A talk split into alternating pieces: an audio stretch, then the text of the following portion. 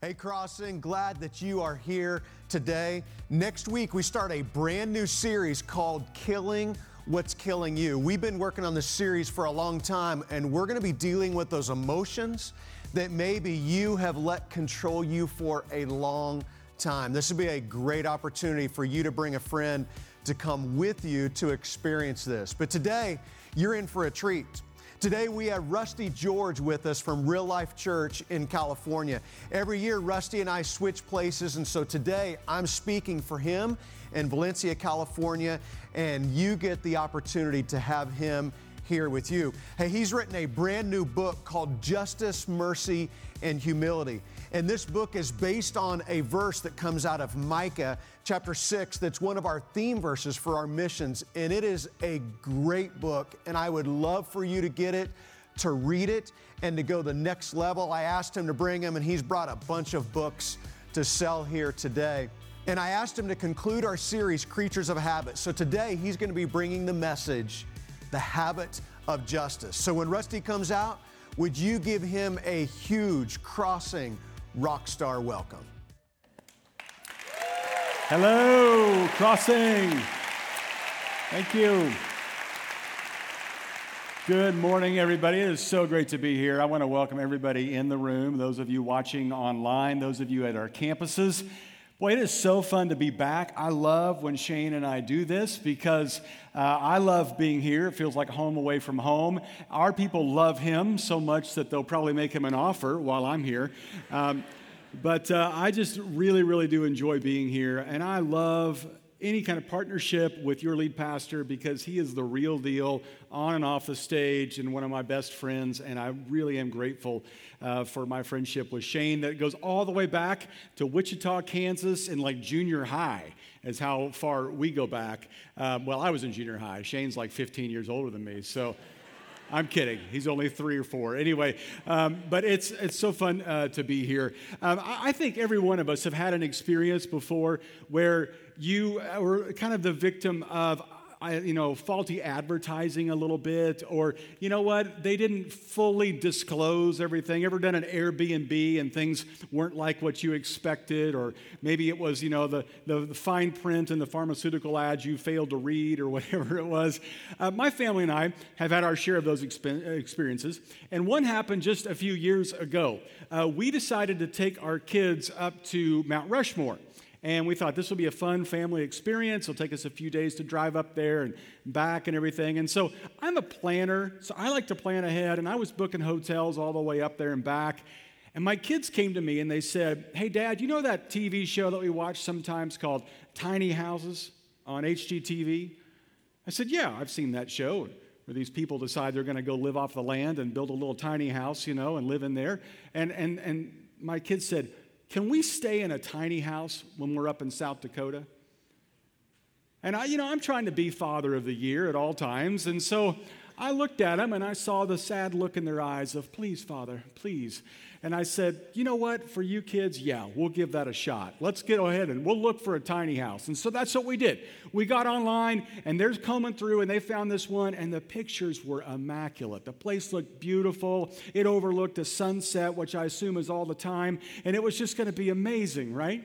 And so we booked this place and they're excited and I'm, uh, I'm okay with it. And we drive up there. And when we get near where the tiny house is supposed to be, suddenly we're off the grid. We get no Wi Fi, the map isn't reloading, we're looking around trying to find this place, and then we have to stop and ask somebody. They said, Oh, yeah, go down there to Frank's place and hang a left where the school used to be and past the tree that got struck by lightning. You know, it's just all this local jargon. I'm like, I'm not from here, I don't know. And finally, we make our way over to where the house is, and, and we have to basically go off roading for a period of time, which is great when you're in a minivan. And then we have to stop at the house because the people that own the tiny house don't live in the tiny house, they live in a big house uh, because of renting out the tiny house, right? And so we go to the big house, and this couple comes out and they said, Oh, we're so glad you're staying here. Let us take you over there. And then they call for their dog to come with them. And it's a huge dog named Big Cat. So, anyway, Big Cat and this couple walk us over to the tiny house, which tiny is generous. It's more like a doll house, okay? it's this little house, you know, and, and we, can, we can't even all get in the thing, and, and we're looking around it, and Big Cat goes right in, rolls around on all the beds, you know, and think, man, what is this really it? Oh yeah, it's, it's just a great place. We love this place, and a lot of people have stayed here. They love it. I said, okay, do you have a key? Oh, it doesn't need a key. There is no lock on the door. Oh, well, fantastic. and then the guy says this as he leaves. He says, hey, by the way, uh, it's all run on solar, and it collects the energy during the day and uses it at night. But we've had a few clouds today, so I'm sure you'll be fine. And then his wife says, Hope you like camping. No. We don't like camping. We're not camping people. That's why we rented a tiny house, okay? That's where we want to stay.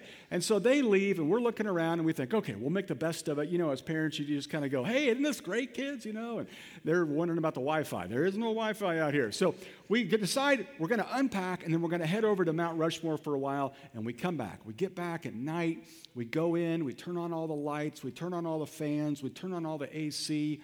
We're plugging in our phones and charging them because we're not uncivilized people, right? So we're charging up our phones and everything's going really well. And then I hear a sound I will never forget. Power was over. Everything shut down. Found, the fans stopped, the air conditioning stopped, the lights went out, phones stopped charging, everybody's in a state of panic. We all get our phones and turn on our flashlights, you know, and, and we're looking around, and now there's no air coming into the place. It's stuffy, it's hot. And so I begin to go around and open windows. And I open one window, and like a hundred moths come out, take over the whole. It's like the end of Silence of the Lambs, okay? Just. Kids are freaking out. One of my daughters yells, Don't let them bite you, you'll go blind. I don't know where she's learning these things, you know? And so we get everybody calmed down and we try to lay down and get a little bit of sleep. And I'm laying there thinking and praying for a breeze to come through the place, which it won't come. And I'm thinking, this was not on the website. All right? This will go in my review, but nobody else let us know what this was really about. And maybe you've had an experience like that where things didn't work out the way that you thought they would work out. Or maybe they, they ended up being worse than you ever imagined. Or maybe there was fine print you overlooked. And here's the reality for all of us a lot of us feel that way when it comes to church. Maybe you used to go to church as a kid. And when you got older, you ran for the hills because you felt like that time during church was constantly more and more and more fine print. And you know what I'm talking about the kind of fine print that makes you scared to be a follower of Jesus because you don't know when it will end, right? It kind of looks like a list like this. If the fine print for your spiritual life look like something, it might look like this. Well, you're supposed to love others. You're supposed to forgive those who hurt you. Pray for those who persecute you. Have joy. Be patient. Stay faithful. Be gentle with your words. Give to the hurting. Tithe. Live in peace. Serve in your church. Be kind to everyone on the freeway. Go to church every week. Read your Bible every day. Pray without ceasing. Don't drink. Don't smoke. Don't chew. Don't go with girls that do. And confess your sins every night, for if you don't, you might wake up in hell. Okay? And you think, yeah, yeah, yeah, that's exactly the way I feel, right? And some of you might be thinking, I don't even want to be a Christian if that's what it's going to be, because I know there's fine print. I know there's stuff they're not telling us. And maybe for some of you, you've taken that step to become a Christian, you've been baptized, and not long after that, you begin to feel this pressure of all that you have to do. You know, this is not a new experience. In fact, this has been going on for a very long time. In fact, you can go all the way back to when God gave us the Ten Commandments. There's just 10 of them. And it didn't take long for them to add a bunch of stuff to it just to keep the 10. In fact, the Pharisees were known for being people that had over 600 laws just to help them keep the original 10. They had all these different rules about how they were supposed to operate, one of which was you can't say the name of God in its entirety, which was Yahweh. That song we sang a little bit ago, Hallelujah, that's because they shortened Yahweh to Yah. Another rule. And the word Yahweh, they couldn't even spell it out without taking a break between each letter and going down and washing themselves and coming back and writing the next letter. They're probably grateful that God's name isn't longer or like Rumpelstiltskin or something like that. That would be maddening. But these were the laws that they had in place to get right with God. And it continues on. even into after Jesus, around 400 AD, there was this guy by the name of Saint Simeon. And he wanted to connect with God, so he felt like he needed to go live in a cave. And then people started figuring out he's in there praying, so they'd go to the front of the cave and yell in their prayer requests, right? And so he got tired of that, so he decided he's going to build a pillar and live on top of the pillar. And he built this thing 50 feet in the air. He lived there for 36 years because he wanted to connect with God. I mean, you can fast forward even to today. There's a guy in Detroit that has a cross that he carries from coast to coast, walking back and forth, carrying this cross around because he wants to connect with Jesus. I even think about my own life. I've got people in my life that I look up to and think I want to be like them because they're like Jesus or they seem to have a connection that I don't. Years ago, I knew about this one guy that he, he would get up every morning at 3 a.m. He would take a shower, he would shave, he'd put on a suit, he would go outside, and he'd sit there with his Bible and for an hour talk to God. I thought, that's amazing. I got to try that. So I got up at 3 a.m. and I showered and I shaved and I put on a suit and I went outside and I fell asleep in that chair. I mean, unless guy was communicating through dreams, you know, I, am not getting anything. I slept the rest of the day. It was messed up my day, you know. And maybe you've thought that. You think, I can't do this. This is so complicated. This is such a mess. And I mean, take a few of the things that we hold so highly when it comes to following Jesus Bible reading. I mean, how much is enough? You start with a verse a day, and then you move to a chapter a day, and then you're reading the Bible through in a year. Well, why not twice in a year? You're thinking, is it, do I need to do more? What about prayer? You start off with a few minutes of prayer, or maybe it's just praying before meals, and then it's, you know, praying before homework and tests and those kind of things. And then you're praying for everybody you know, and then what do you pray about? And you find yourself going, well, there's still more hours of the day. Should I keep praying? What about giving? You're, you're, you start giving just a few dollars and you start tithing and then you start supporting kids and missions and all different projects and you think, when does this end? And you get giving fatigue. How much is enough? So before we can kind of figure out what, what it is that is, you know, the problem and how to fix it, we got to ask this question, why do we constantly do this? Why is this continuously a problem for us like it was for the Pharisees and even the people before them and the people after them? Why do we keep getting stuck in this rut of, of keeping a list of all the stuff we got to do, the fine print, so to speak? So let me give you a couple of ideas. I think the first one is control. I think we like to have control over things, and we feel like we're in control if we have a list of all the stuff we're supposed to do and we check off the boxes. And here's why we think that. Because we like to believe that if we do all the things God tells us to do, then He's obligated to do everything we tell Him to do. I had a conversation with a couple in our church just a couple years ago. Their son had been recently diagnosed with a very rare form of cancer, and they were obviously just, you know, downcast over this whole thing. We sat down and talked about it, and I can tell you the good news the son has been cleared of cancer. But in that moment, they're looking at me and saying, Why us? Questions we all ask. And the guy looks at me and he says, Was it something I did? Because I thought I did, I have done all the right things. Why did God allow this to happen? You know, Jesus knows that we think this way, and that's why he said this one time that our Heavenly Father causes His sun to rise on the evil and the good, and sends rain on the righteous and the unrighteous.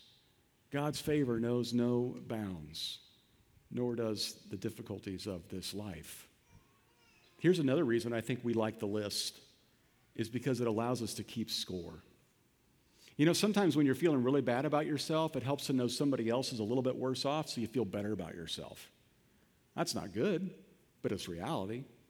I mean, aren't there moments you're looking at Instagram and you see somebody who looks like parents of the year and they, the kids seem to love them and, and, you know, they seem to always be singing Disney show tunes or something and you're like, these people are amazing. And you feel so bad about yourself until you realize that this, you know, uh, hiking trip they went on, oh, it was a Sunday morning I was in church. Now I know I'm better than them. You know, isn't it that kind of moment right there where this scorekeeping goes on, where you look at other people and you're trying to figure out, am I better than you? And this is something that all of us wrestle with, which is why we like these lists and why we feel captivated by them. Can I just give you some really good news right now?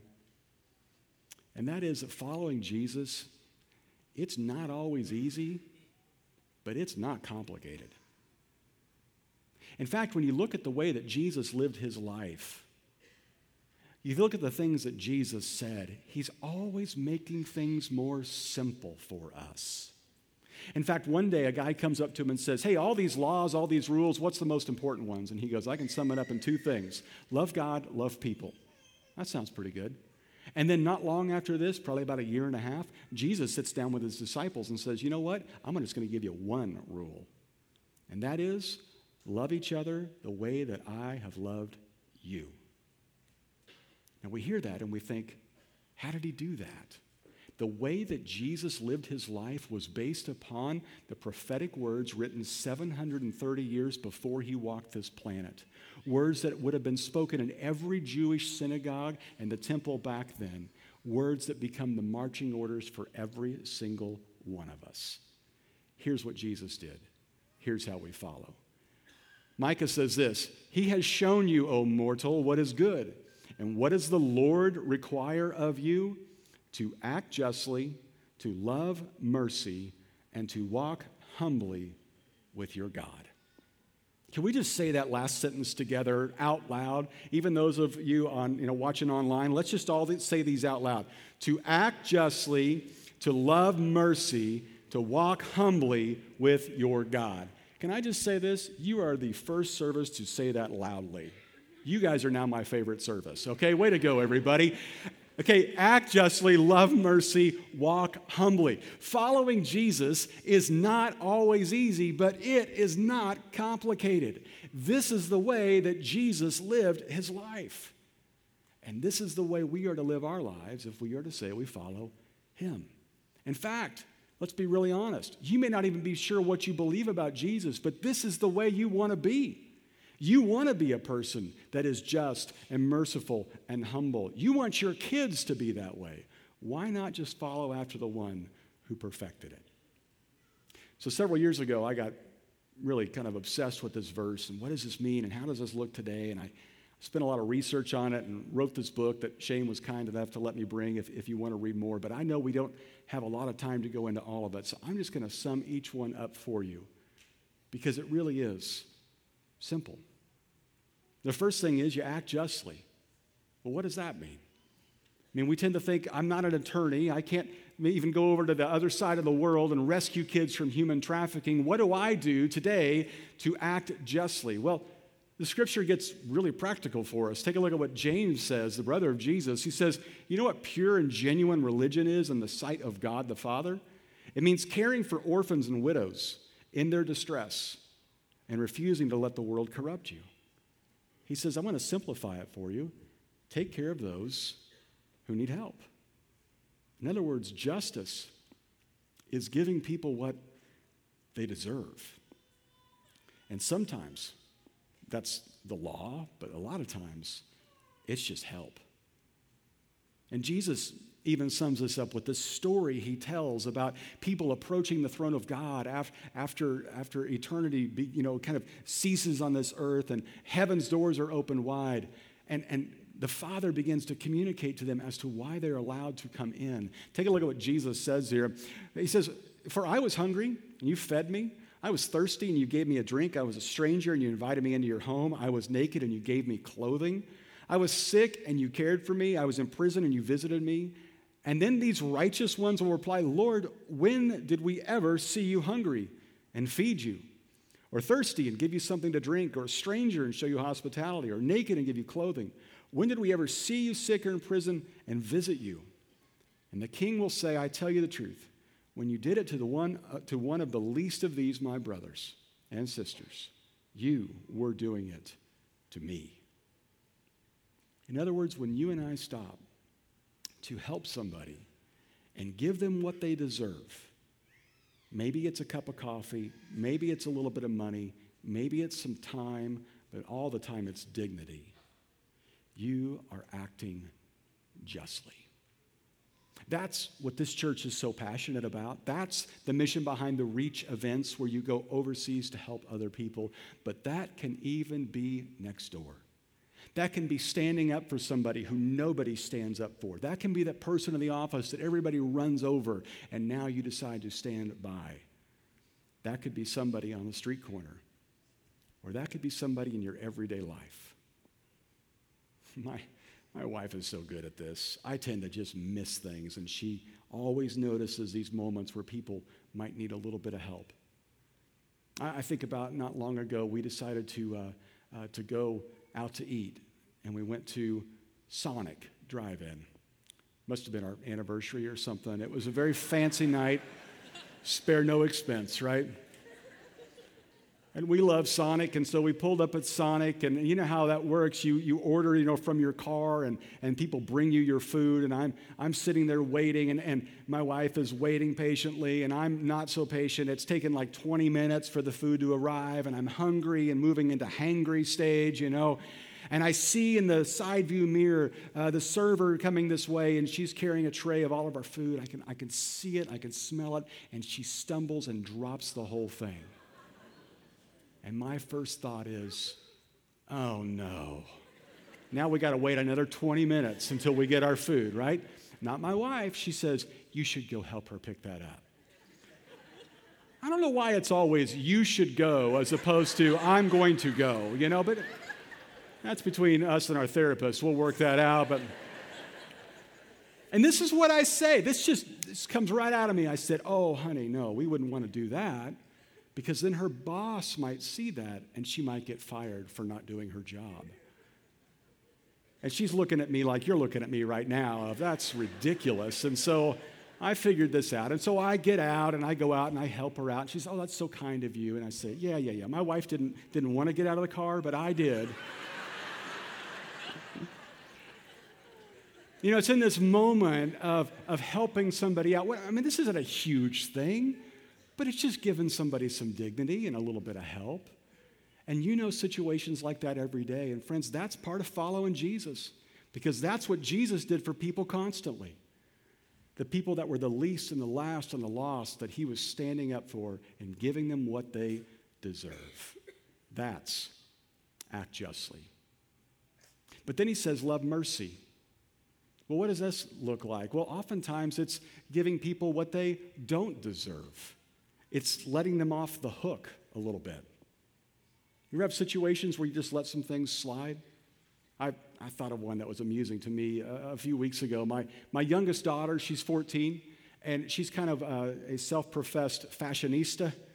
And she and her friends like to go pick out clothes for each other and, you know, think that they're, you know, high fashion and everything. And I took them to some place and they, they came out with some bags of shirts. And, and uh, my, my daughter Sydney held up her shirt, and I, I thought it was so fascinating. I, I later took a picture of it, and, and here it is Cassius Clay, and, and you all know this to be, you know, Muhammad Ali, and greatest boxer of all time, and so on and so forth.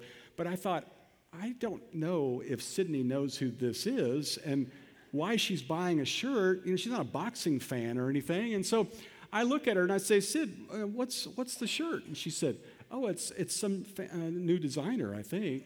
I said, Oh, okay. What, what's, what's the name there? And she said, Cassius Lay. Okay. You know what mercy is? Mercy is saying nothing and just letting it go, you know? And then telling thousands of people in Vegas, you know, that's. That's mercy, all right? But really, in its fullest form, mercy is just letting things go. And you know things in your life that you're keeping record of that somebody has done to you, and you won't let them off the hook, and you're waiting for them to apologize. And if they ever said anything, you would bring out that list, and you did this and this and this and this and this, and you would let it go. And but in that moment, you're holding on to something they've probably forgotten about. And really, the one person that's being harmed in all this is you. In fact, look how the Apostle Paul talks about this. He says, Get rid of all bitterness. We could just stop right there and work on that for the next 10 years. Get rid of all bitterness, rage, anger, harsh words, and slander, as well as all types of evil behavior. Instead, be kind to each other, tenderhearted, forgiving one another. And here's the key line just as God, through Christ, has forgiven you. You think about some of these things that we're holding on to, wanting people to pay us back for. Some of them can't even be repaid. How do you repay a childhood? How do you repay a first marriage? How do you repay a job opportunity that never came? And we're holding on to it. And maybe the most merciful thing you can do is let it go. When you give someone what they don't deserve, because Jesus did the same thing for you and for me. So, if justice is to give somebody what they deserve and mercy is to give someone what they don't deserve, this last one is the spirit in which both are done walking humbly with your God. To be a person of humility. Now, I know some of you might listen to that and think, oh, I'm a humble person because I, I don't really, you know, uh, ever promote myself. I'm always talking about, you know, what a loser I am and I'm such a misfit and on and on. You know, you know what? You're still thinking about yourself all the time. In fact, C.S. Lewis said that uh, humility is not uh, thinking uh, less of yourself, it's thinking of yourself less often. And this is the way the scriptures talk about it. James says, Humble yourselves before the Lord, and he will lift you up. We tend to do the opposite. We humble others before ourselves, and we lift ourselves up. And he says, You just humble yourself before God, and then he'll deal with lifting you up. Several years ago, Shane and I got to go on a fly fishing trip and we were out on the boat together. Neither one of us had fly fished, and we, there's a guide. And the guide is rowing us to certain spots along the river, and he says, Throw your line out here. We could have sold tickets for this, okay? The two city boys from Kansas who don't know how to fish, right? And we're throwing it out there, you know, and reeling it in and catching nothing. And he'll guide us over to another spot. Okay, we'll try it here. We'll throw it in, catching nothing. Takes us over another spot, throw it in, and in that moment, I caught a fish. And it was huge, about this big. And we, you know, got, we got a picture. And in that moment, I was filled with such confidence, you know? Let me tell you what I didn't do. I didn't look at the guide and say, Thank you very much, but we don't need you anymore. I can take it from here. You get out at the shore, and I'll take us, you know, continued on. In fact, I'll be able to teach Shane now how to catch a fish because I've done this, right? You see, confidence is knowing I could catch one, but humility is knowing whose boat I was in. And our Heavenly Father calls us to act justly and love mercy, but remember whose world we're in, and it's His. And this is exactly the way that Jesus lived his life allowing himself to be born as a baby and grow up and listen to his parents and listen to teachers and to follow his father's uh, words and to act justly and love mercy. If there was anybody who modeled humility, it was Jesus as he was nailed to a cross for you and I. And then he says, Follow me. How do we do that? We act justly, we love mercy, and we walk humbly. Now, I got a feeling there's several groups of people listening right now. There's one group, and, and you're just exhausted. You're exhausted with all the lists you keep coming up with of what you need to do in order to impress God. Can I tell you something? He's already impressed with you. He loves you so much, He allowed His Son to die for you on a cross so He could spend eternity with you. What if you just relax? And recognize that following Jesus may not always be easy, but it is not complicated. For some of you, you're on the outside looking in because you think, I don't want to be a part of it because I know they're going to heap all these rules on me and, and I just I can't keep up. Can I just tell you? It's not always easy, but it is not complicated. And for those of you that it's been some, you've just been burned so many times, maybe by church experiences or people that meant well but did wrong, and you're kind of reaching for the door when it comes to your faith. Can I just tell you that this whole following Jesus thing works a whole lot better when we just look at Jesus instead of everybody else? And he just says, Act justly, love mercy, walk humbly with my Father. Whatever camp you find yourself in right now, can I encourage you today to decide to take a step towards one of these three things, I think you'll be amazed at what God will do in your life. Let me pray for you. God, thank you for these amazing people of the crossing. I thank you for their incredible church, for their uh, pastoral team, for their entire staff, all that they do in this community and around the world. And I pray your just deepest blessing upon them. And God, I pray for those that just feel exhausted, that you will give them peace. For those that are curious but concerned, that you'll give them uh, just the peace that they need to take a step forward. And God, as we take a few moments to think about how you've demonstrated your love through, through Jesus dying on the cross, by us taking communion, God, would you just speak to our hearts as to what, what are these one, th- one of these three areas we got to really focus in on this week? And we pray all of this in Jesus' name. Amen.